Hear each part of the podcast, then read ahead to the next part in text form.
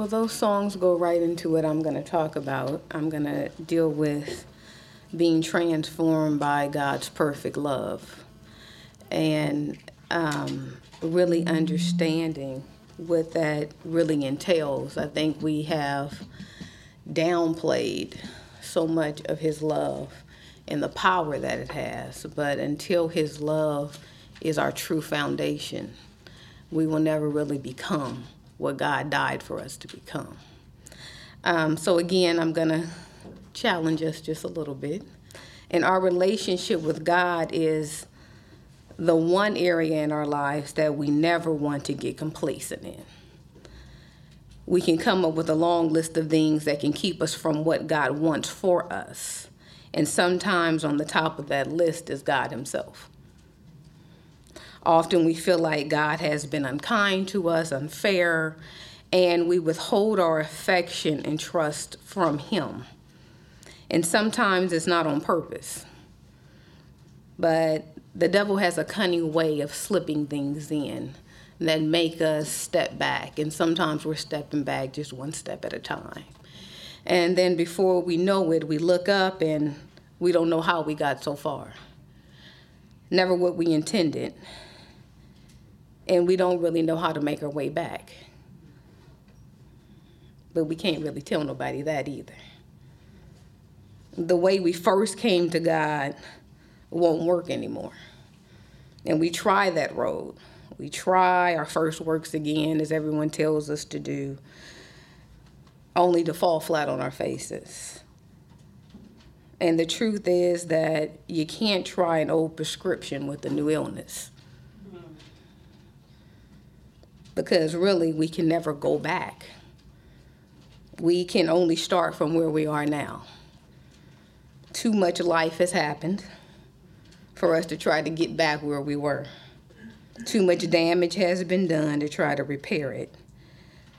But now I'm lost. So what do I do? I tried to pray. I tried to read. Tried to fast. I tried to come to service and immerse myself into the process. But I feel like I don't belong anymore. I want what I once had. But as sad as it is to hear, you will never have what you once had because you were not that person anymore. So, scripture gives us some answers. If we look at Romans 12, verses 1 and 2, and this is, I'm going to read the message translation. And it says, So here's what I want you to do God helping you take your everyday, ordinary life. You're sleeping, you're eating, you're going to work and walking around life and place it before God as an offering. Embracing what God does for you is the best thing you can do for Him. Don't become so well adjusted to your culture that you fit into it without even thinking. Instead, fix your attention on God. You'll be changed from the inside out readily recognize what he wants from you and quickly respond to it.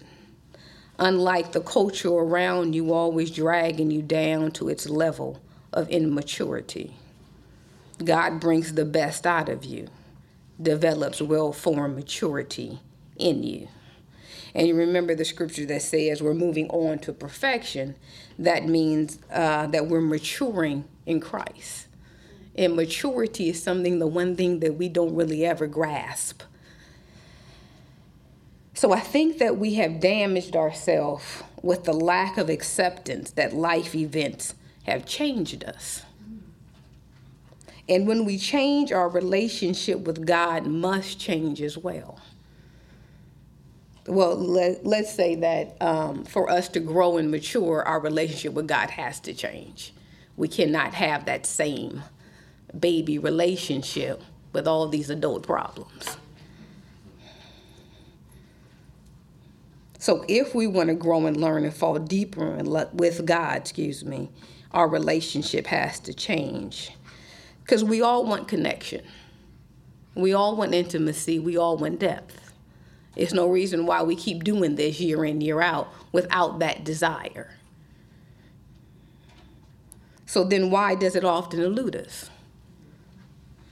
And I think one reason is that we have confused openness with vulnerability. I believe we are open to God. Openness is defined as allowing access, a passage, or a view through an empty space. So we are open. Open to God to come into our lives, open for God to show us His hand. I'm more than willing to hear Him out. He can tell me all this stuff and I'll listen. I'm open. But God does not just want us to be open to Him, He wants us to be completely vulnerable to Him. Vulnerability, defined as being susceptible to physical or emotional injury.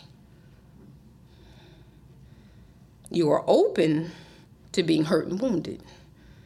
Vulnerability means that you will show your full hand, even if that means I'm giving you access to everything that can hurt, break, and destroy me. Vulnerability.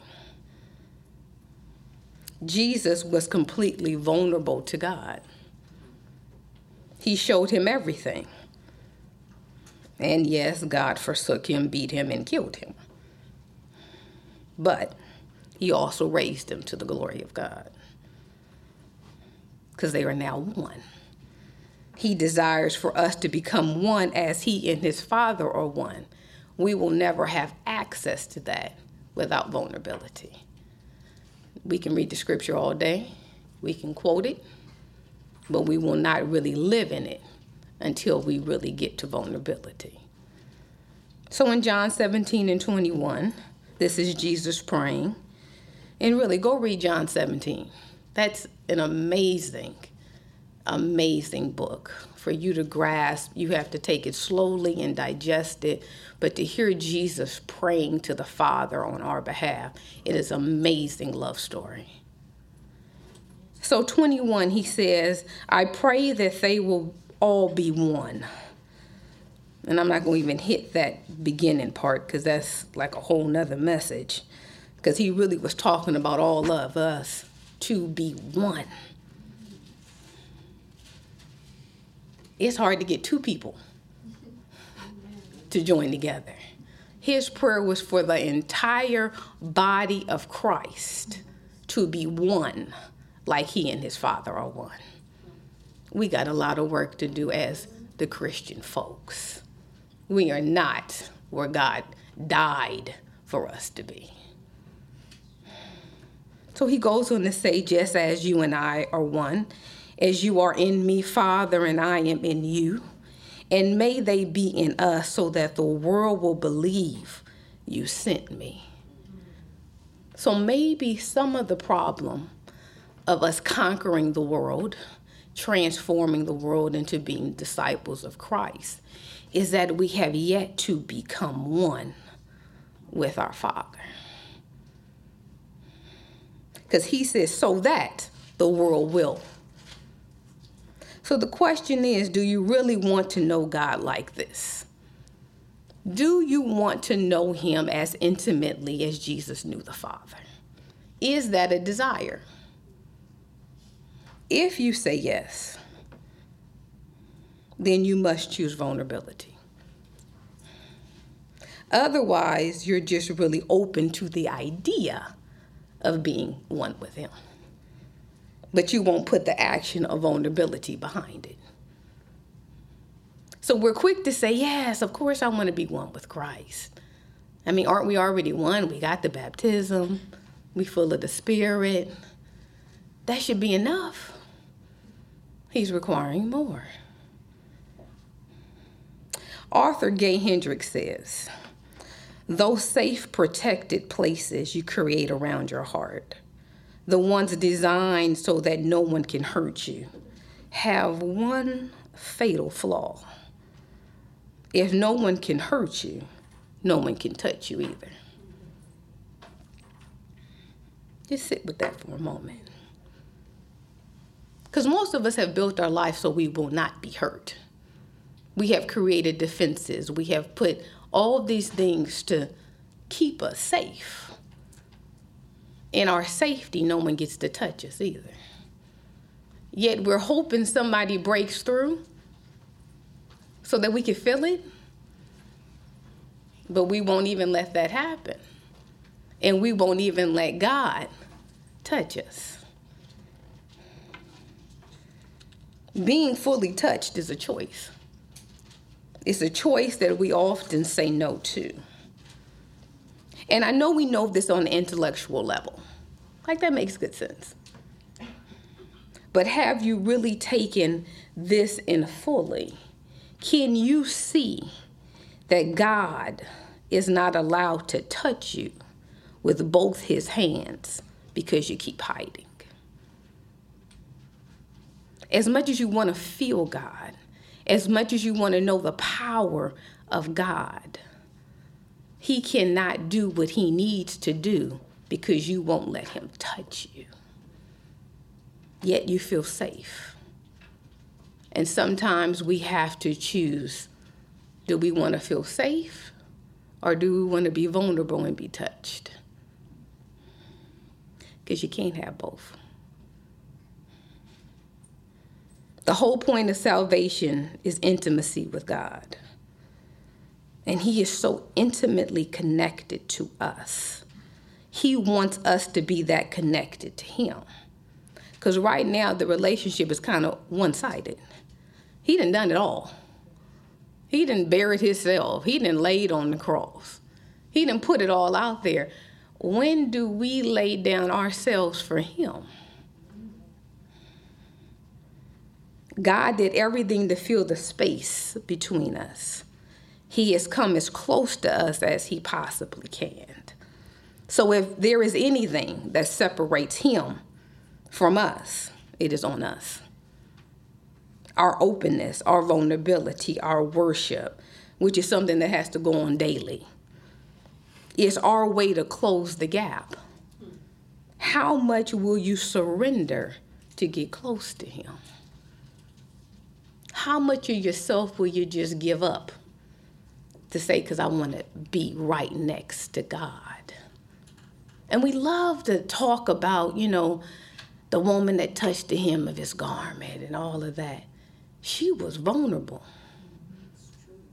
She put all her stuff out there. I've got to get to you. All the other people we read about, man of what is his name? The little short man. Thank you. Y'all know me. Um, he put it all out there. He did everything possible to get close. How much are you putting out there to get close? Or are you really satisfied just looking at him from a distance?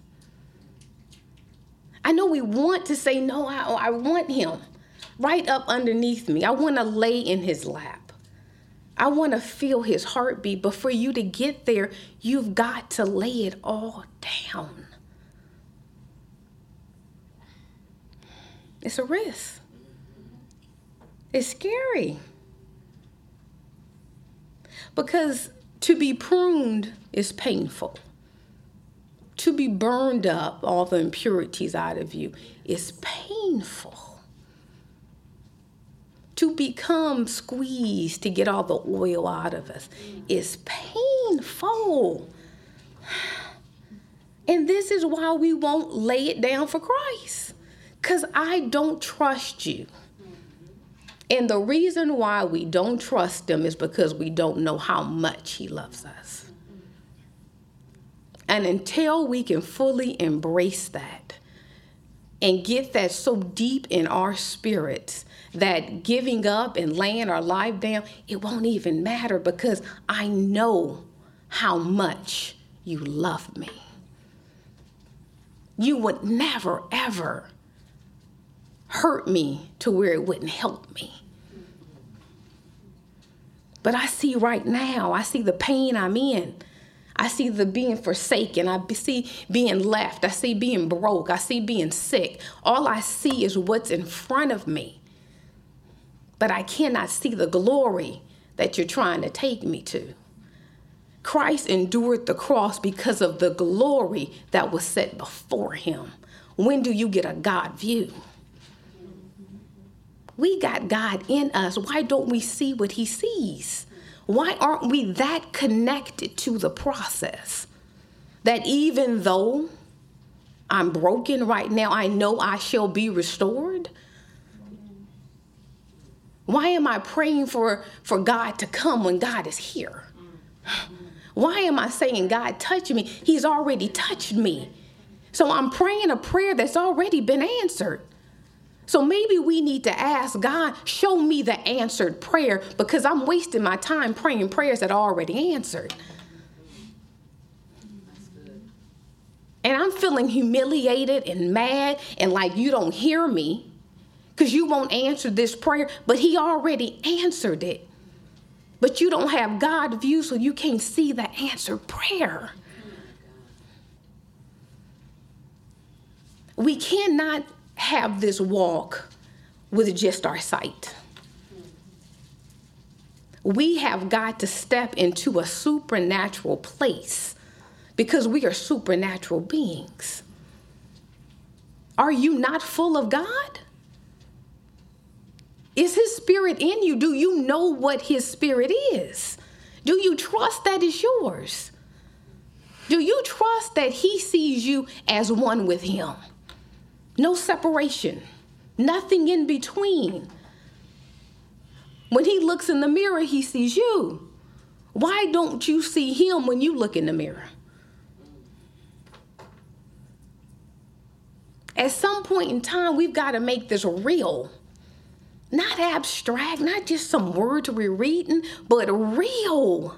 That I can touch it and feel it and see it and be moved by it that my life is transformed because I have God in me.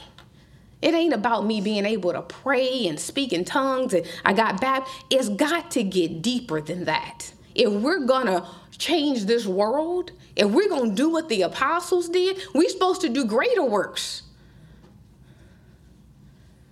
And we sitting here small, we not showing forth the glory of God. Why aren't you shining? somehow we missed what this is. So I'm to go through some stuff. And, and, and some of these thoughts I, I got from David Benner in Surrender to Love. Every time we realize we fall short, we must repent. Turning is repentance. Repentance is never simply turning from something like turning from sin or a way of living. It must also involve turning to something. We are to turn to Jesus. So, turning to Jesus is the heart of repentance because this is the only real possibility of turning away from sin. We focus so much on turning from sin. Where are we turning?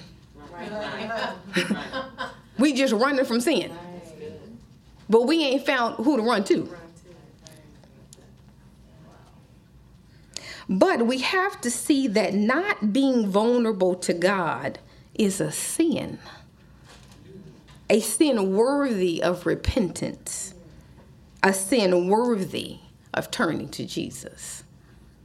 See, as long as you see vulnerability as a choice, I can do this without doing that. I can make it to heaven because that's all we care about right now. Just am I going to hell or heaven? The relationship, everything else that God died for, we won't care about. Just give me the end product, and that's all I want. So if I see vulnerability as a choice, I will never ever truly turn to Jesus. So let's be real. Let's ponder this. If an encounter with divine love is really so transforming, how is it that so many of us has survived such an encounter relatively unchanged? Right? Perfect love does all that stuff. We've been touched by God, right? We didn't felt him before. Mm-hmm. We know He's real. We have His essence in us. So it seems that the experience of love, even God's love, does not always have transforming consequences. It is important to understand why this is the case.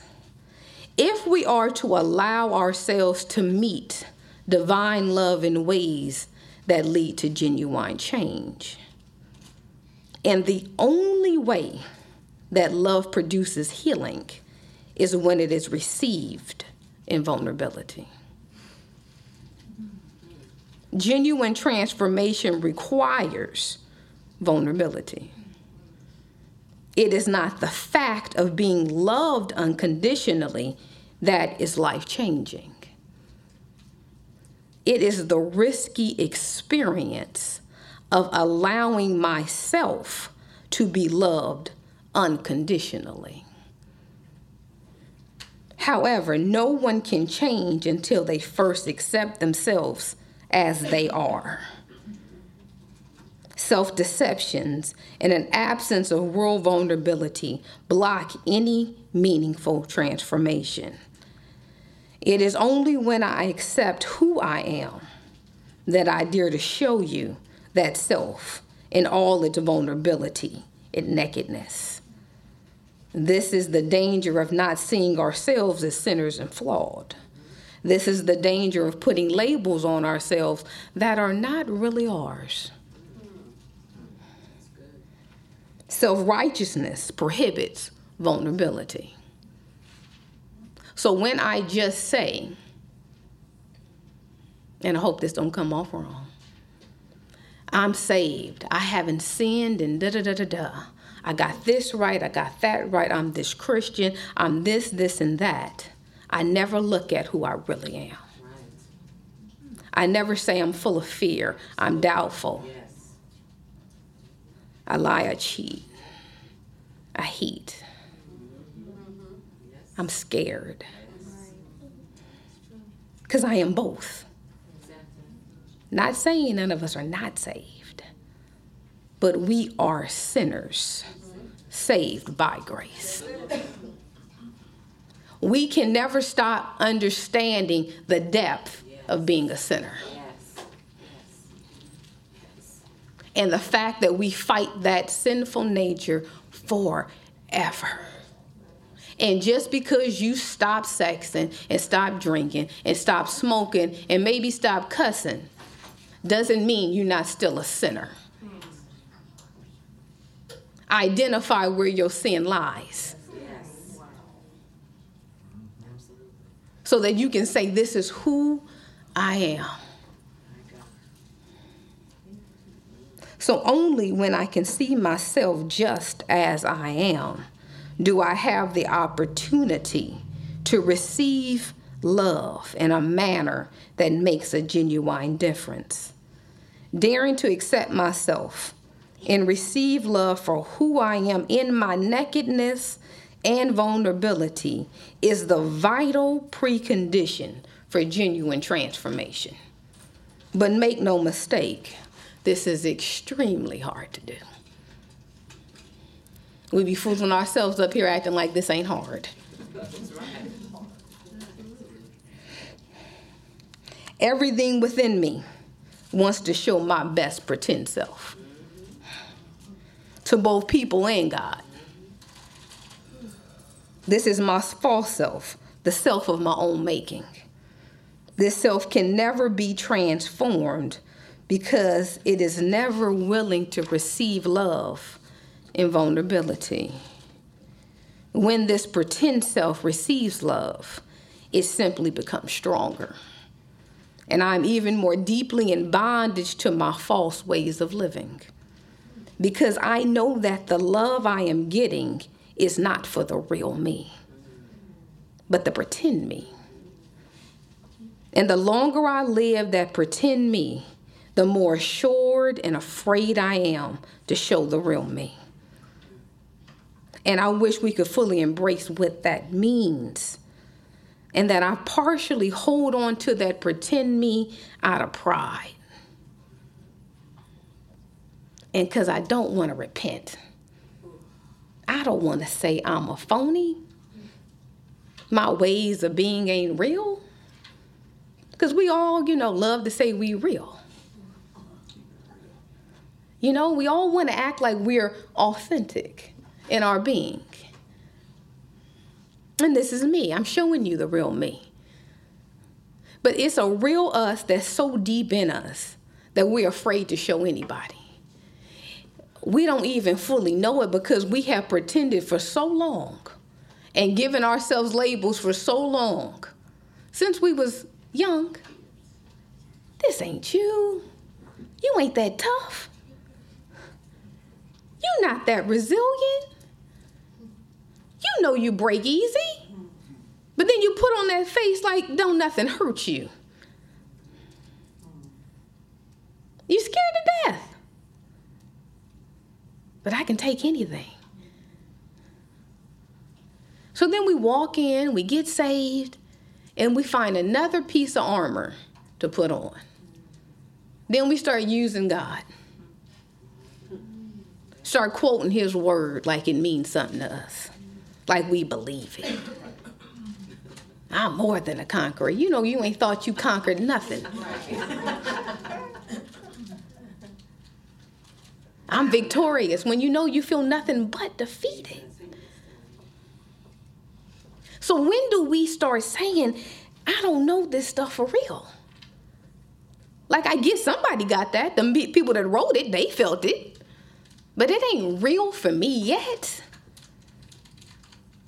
And until we can say, I don't know it, we never will find it. So, what we often do is just play a little game. We do some work on ourselves, yet we keep that masquerade intact. Jesus did not come to encourage our schemes. He understood that rather than longing to receive his love in an undefended state, what we really want is to manipulate God to accept us in our false and defended way of being. We present a God, ourselves to a God. We pray false prayers. We do all this false religiosity.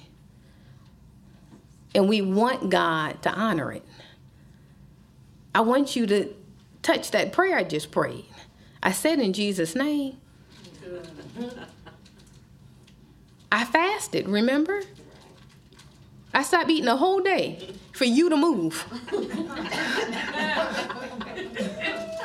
a whole day. Where's the movement? And God is like, really? When you're ready to come for real, me and you can talk. So he lets us do our, our facades.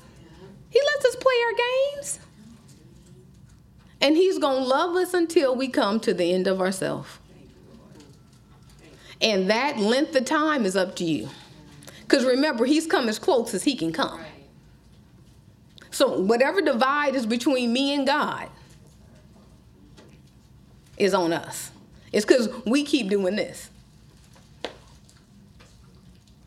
And we like close the gap. You said you was that man that's gonna come in and close the gap. Where's the why ain't the gap closed?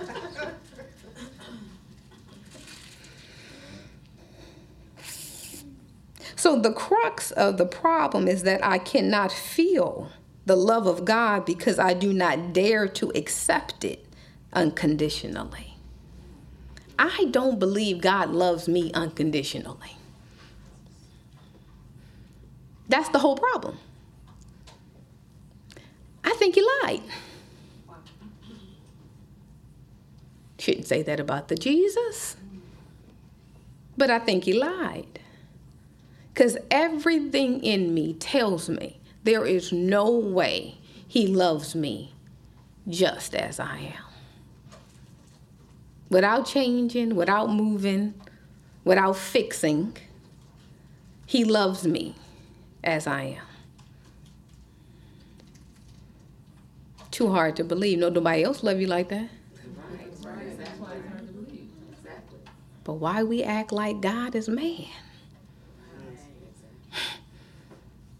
Why we act like that? Why won't we allow our mind to accept God as God. What stops that? I mean, why do we want him? You know, we like, he's a miracle worker, right? He can do all this stuff, he did all this supernatural stuff, yet we still just think he's old Bob. Why are we comfortable with that? Why do you want your God to be so small? Because you're creating him to be small. He already told you who he is. He didn't broke it down quite beautifully. He didn't give you example after example after example. Yet why do we want him small? So that he looks like us? So we can then maybe relate? So then maybe I can say, well, you can love me if you are as small as I. You couldn't be this big, amazing, brilliant, creative God and want me? Not me. Like, you didn't do all that for me. There's got to be something I have to do to get you to love me. And the thing is, he loves us even if we never chose him. He don't love you cuz you came and got saved. He loved you way beyond you before you got saved. If you said, I don't want nothing to do with you, God, he still loves you hard to take in. He loves the sinner like the saint. I ain't just a little higher than the sinner.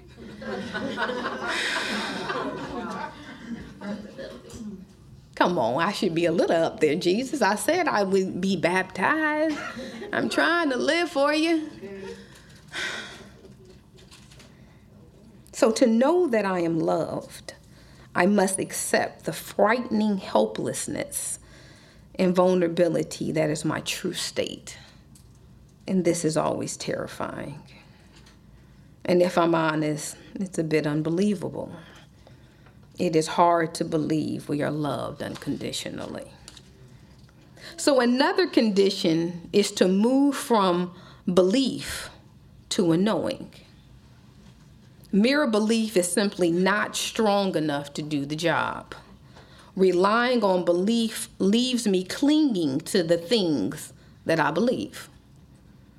And there is always the threat of doubt, which seems to hold the potential of opening the back door and allowing fear to re enter.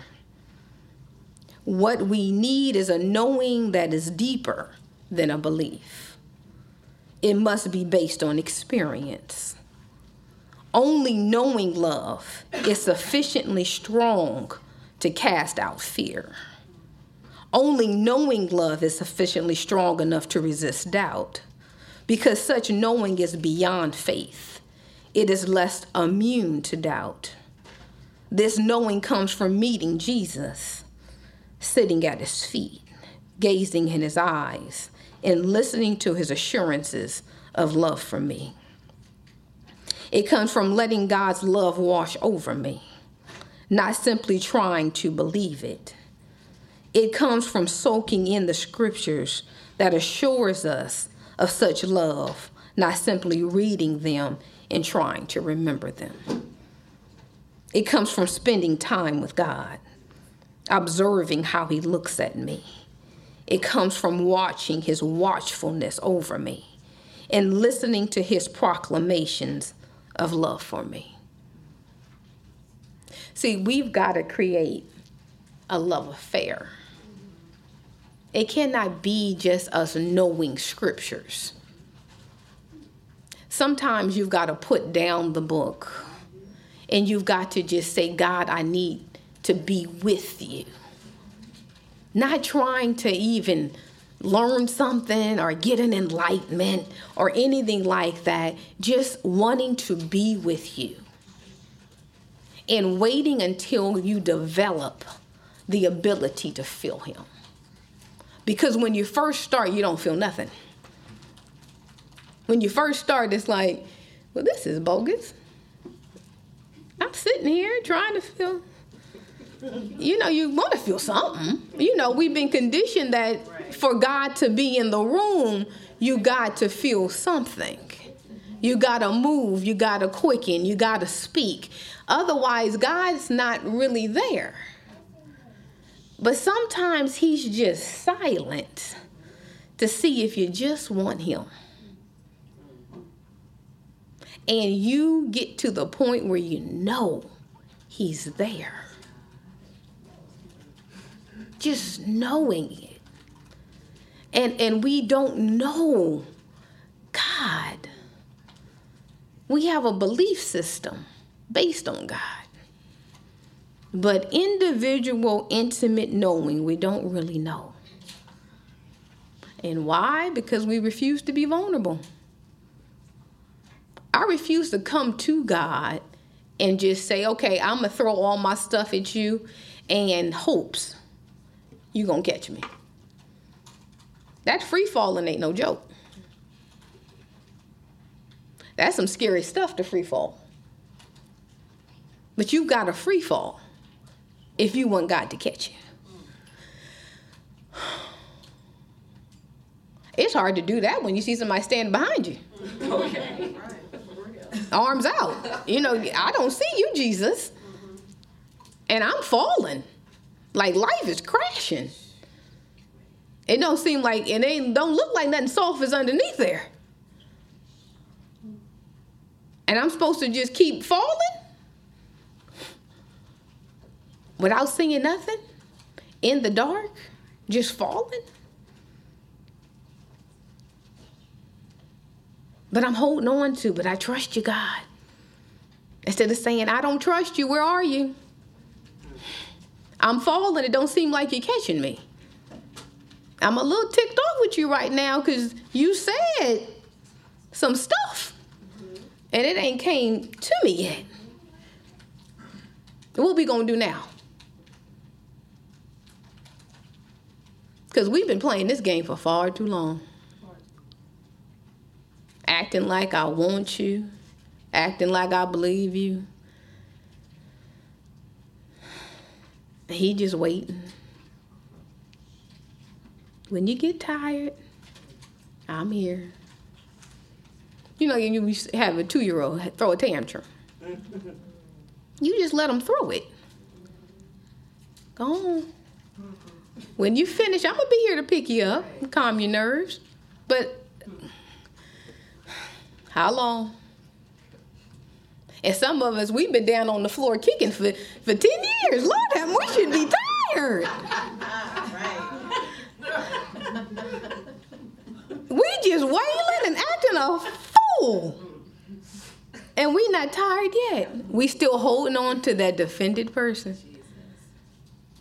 I can't come to you undefended. I can't come to you just as I am. There's a catch to that. I'm going to come to you just as I am, and you're going to put me in hell. Because I know I'm worthy of hell. I know I don't deserve you. I know I'm not worthy of you. I don't really get why you chose me. See, we don't see the way God sees us. And that's the whole problem. He sees you as worthy. He sees you worthy of him. He has never said you're not worthy of me. He really wants you. You've been waiting and pleading for people to want you, not just to deal with you, but to want you. Want everything about you to see you and all your mess and still want to be with you. God is offering you that. When He sees you, He's not disgusted with all the stuff we've done. And He has this amazing ability to forget, which we don't have that ability. He has the amazing ability to forget. What you remember, he's forgotten. What? And we don't believe that because we keep begging for the same forgiveness. He like, what are you talking about? I already said it was over. Why you keep talking to us about this? See, that goes back to them prayers. Yeah. Praying that same prayer that's been answered. I got you. You know that thing I did up on the cross that shed all that blood? I just keep throwing it over you. Because now all I see is me. Why would I be disgusted with my own image? You got to get the God view of you and not a fake one. You got to really, truly believe this. So, like, you got to really say, God, I need to see what you see. And I'm going to fight it like crazy. Because you know how stubborn I am, Lord. And you know how much I really am disgusted with my own self. You know how sorry I think I really am. You know I think I'm ugly on so many levels. So I need some extra talking to. I need some extra convincing about how much you love me. That if I never change anything else, I am still loved and wanted. You got to take that into your being. That has to become your identity. Because otherwise, your relationship with God will never get any deeper. It will always stay very surface. And then you won't know how to go to Him for the things you really need to go to Him for. So, experiential knowing may be supported by belief, but it is never reduced by it. It is based on experience, the direct personal encounter with divine love. Our natural inclination is to bring the most presentable parts of ourself to the encounter with God.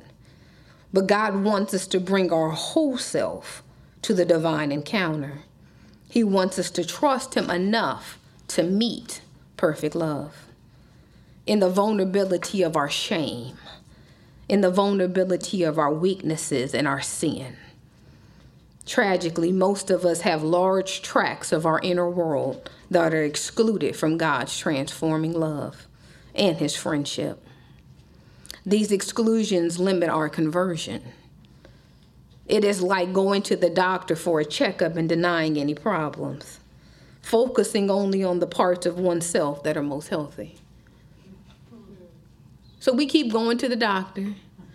Well, doctor, this is what's going wonderful heart feeling good. I can jog a couple of miles. Sugar's down.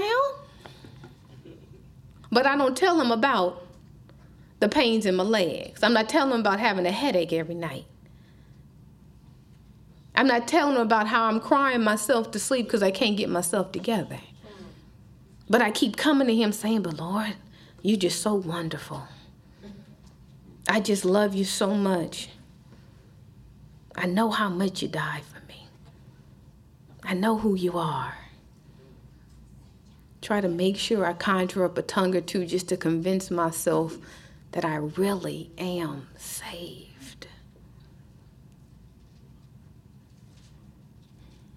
Matthew 9 and 12 says, When Jesus heard that, he said, Healthy people don't need a doctor, those who are sick do. When will you just say I'm sick? So we use that scripture for everybody else. That's the sinner out there. He, he need the doctor. You better come in. When you gonna make your appointment? Get in line at the free clinic too.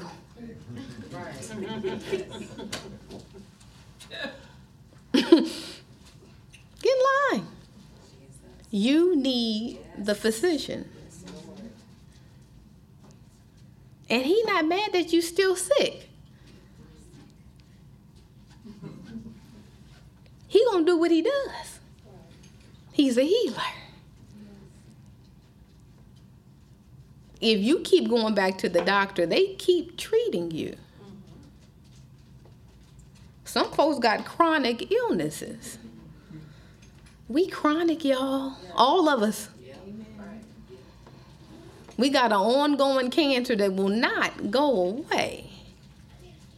And we keep taking vitamins when we need a little chemo. Oh, I know I got the remedy. I'm just going to start eating right. That cancer going to still be there. I just pray a little more. I'm going to add one more fast day to the week. But you won't go to the physician to give you the medicine you really need. Why are you scared of the doctor? We're very afraid to get healed. We like staying sick. We almost have a strength in being ill because I'm strong. I can take illness. No, we can't. We just as beat up and sick. We need some canes and some glasses. Some of us need to just lay on out on the stretcher and get pushed. Right. you can't even make it another further. Because, see, some of us need just some good old surgery. God need to knock us out and cut it out, and then we got to wait for it to heal. But how can you get it cut out if you never go on and say, This is the problem? You know, like I just had my appendix out, right? And I was convinced for three days it was gas. I'm taking Gas X. This is gonna go. I'm pushing the appendix. Good sense. Uh, it's gonna come out. I'll be okay. I'm in the bed at three, four, five, six in the morning because I can't sleep in the fetal position. But it's just, honey, go get some Gas X. So I finally go in, ma'am, you should go to emergency now. Can I just wait till the morning? Because it was nighttime. Can I just wait till the morning? I, am sure it will last till the morning and then we can get fresh there. No. Well, what could, what's the worst that could happen? You could die. Oh. I should maybe rethink this. so we go to the emergency room while waiting hours upon hours. Honey, maybe we should come back in the morning and take the risk that this won't, you know, rupture. Let's just take the risk. Everything's a risk anyway. If I get healed, if I don't. Luckily, he wasn't moving, so I had to stay. hours after hours after hours. Then finally, the CAT scan.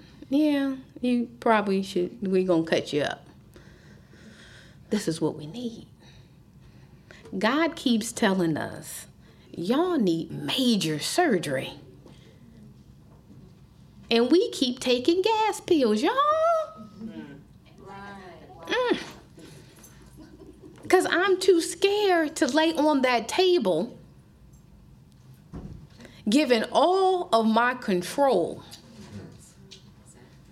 to someone else to fix me. I got to trust you to fix me. I can't even participate in the fixing. So now we doing, well, what's your credentials, Jesus? Because I'm not confident you can do this. You sure? I need to be completely asleep? What's your track record? So I asked the anesthesiologist, what's your track record? Has anyone died under your anesthesia? He told me no. All right and then proceeded to tell me what you getting is like mine or I usually do brain surgery. So like shut up and sit down. this little pennies ain't nothing.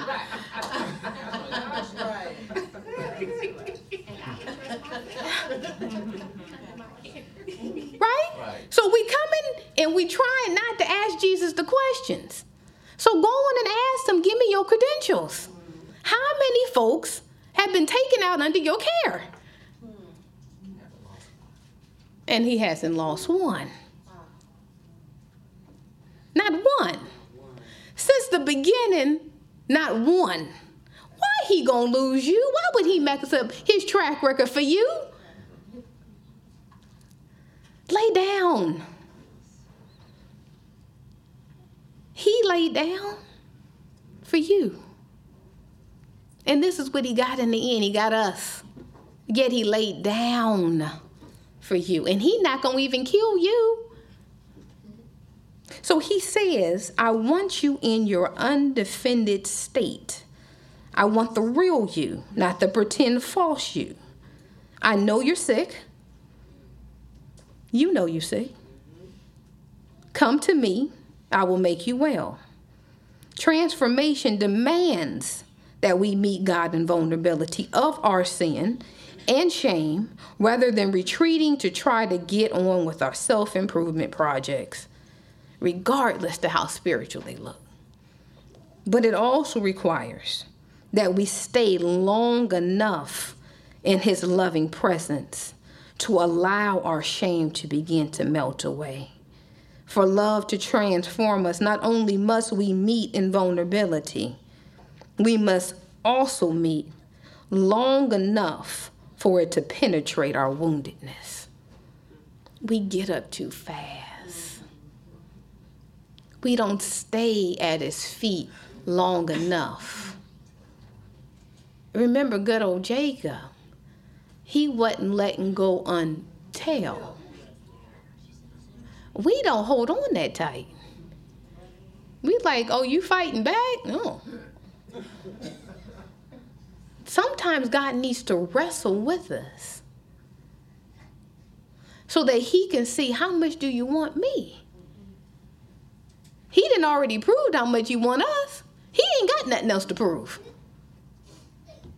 Yet, he will prove himself. Yet, if you ask him, he will do it again for you. Because he wants you to see who he is. You personally, meeting you exactly where you are. Fear is our greatest enemy. But for fear to be abolished, we must meet perfect love. And until we meet it, embrace it, and build a relationship with it, we will remain controlled by fear. Even so much of what we do in order to touch God is from fear. We pray just in case. That means I need to do that to get to heaven. I stop doing this so that I can get to heaven because I'm afraid if I don't, I'm going to go to hell. So my whole relationship with God is built on this fear factor. The foundation has to be love. You've got to tear down the house you have built and get it rebuilt. Because your house is shaky. Because you didn't build it on the right foundation. The foundation has to be love. If your foundation is fear, you're not building a house that God's building. You created your own house. And you've been living in it and you wonder why the wind keeps rattling the windows and why the roof keeps flying off. It's because you built the house, not God. And what a waste of time. Foot, we've been in this for quite some time. We have wasted so much time and you question how much God loves you with the amount of time we've wasted? And he's still just coming after us? I mean, who got more than five years up in here? 10? 15? Look at y'all. How much time have we wasted? Why do we keep wanting to waste time? Break yourself down. Let's stop all the foolishness. Get what you really want, because this is what you really want. You came to God to be loved. Even though it was a little fear attached to it, you was hoping in the process you would finally meet perfect love. But only love can make us what God died for us to be. We read the scripture, but when do we make it our reality? When do we stop making excuses for our fear? Because remember, fear is why we are a fake self. It's why we lie, it's why we do everything we do. All that persona that we didn't create, it is all fear. So 1 John 4 and 18, and we've all read this. I'm going to read in three different versions just so hopefully something's going to penetrate for us to get where we need to go.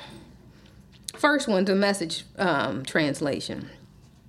There is no room in love for fear. Well formed love banishes fear. Since fear is crippling, a fearful life, fear of death, fear of judgment, is one not yet fully formed in love. God's Word translation. No fear exists where His love is. Rather, perfect love gets rid of fear because fear involves punishment. The person who lives in fear doesn't have perfect love.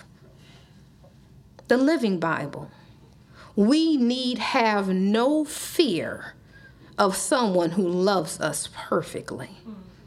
His perfect love for us eliminates all dread of what he might do to us. If we are afraid, it is for fear of what he might do to us. And it shows that we are not fully convinced that he really loves us. You've got to see not accepting his love as sin. This is not a choice. So, any fear that we have means that we are not fully convinced that God loves us. And the scripture goes on to say that we love Him because He first loved us. If we have not fully allowed God to fully love us, then there is no way that we love him back. So stop saying you love God. So, part of my motivation to meet God in vulnerability is to be able to love Him back. Until I fully know the perfect love, my love for Him will be incomplete. And who wants to say they don't love God? So I'll end with one of my favorite scriptures. And the reason why I, love this so much, Paul is, is, is his prayer for when he was incarcerated and he was telling his people this. Um, he wanted them to get to a point of fully embracing the love of God. That has to be your quest. Truly, not until this love is known and walked in and consumed can we ever be the sons and daughters that God died for us to be. So Ephesians 3 16 through 19. And again, I'm going to read two versions and hope it penetrates something. First one is God's Word translation. He says, I'm asking God to give you a gift from the wealth of His glory. I pray that He would give you inner strength and power through his spirit. Then Christ will live in you through faith. I also pray that love may be the ground into which you sink your roots, on which you have your foundation. This way, with all of God's people, you will be able to understand how wide. That is, it hits all nations and ranks how long that it continues from everlasting to everlasting. How high that it raises you up to heavenly happiness and glory, and how deep that it's saving us who are sunk in the depths of sin and misery. You will know Christ's love, which goes far beyond any knowledge. I am praying this so that you may be completely filled with God.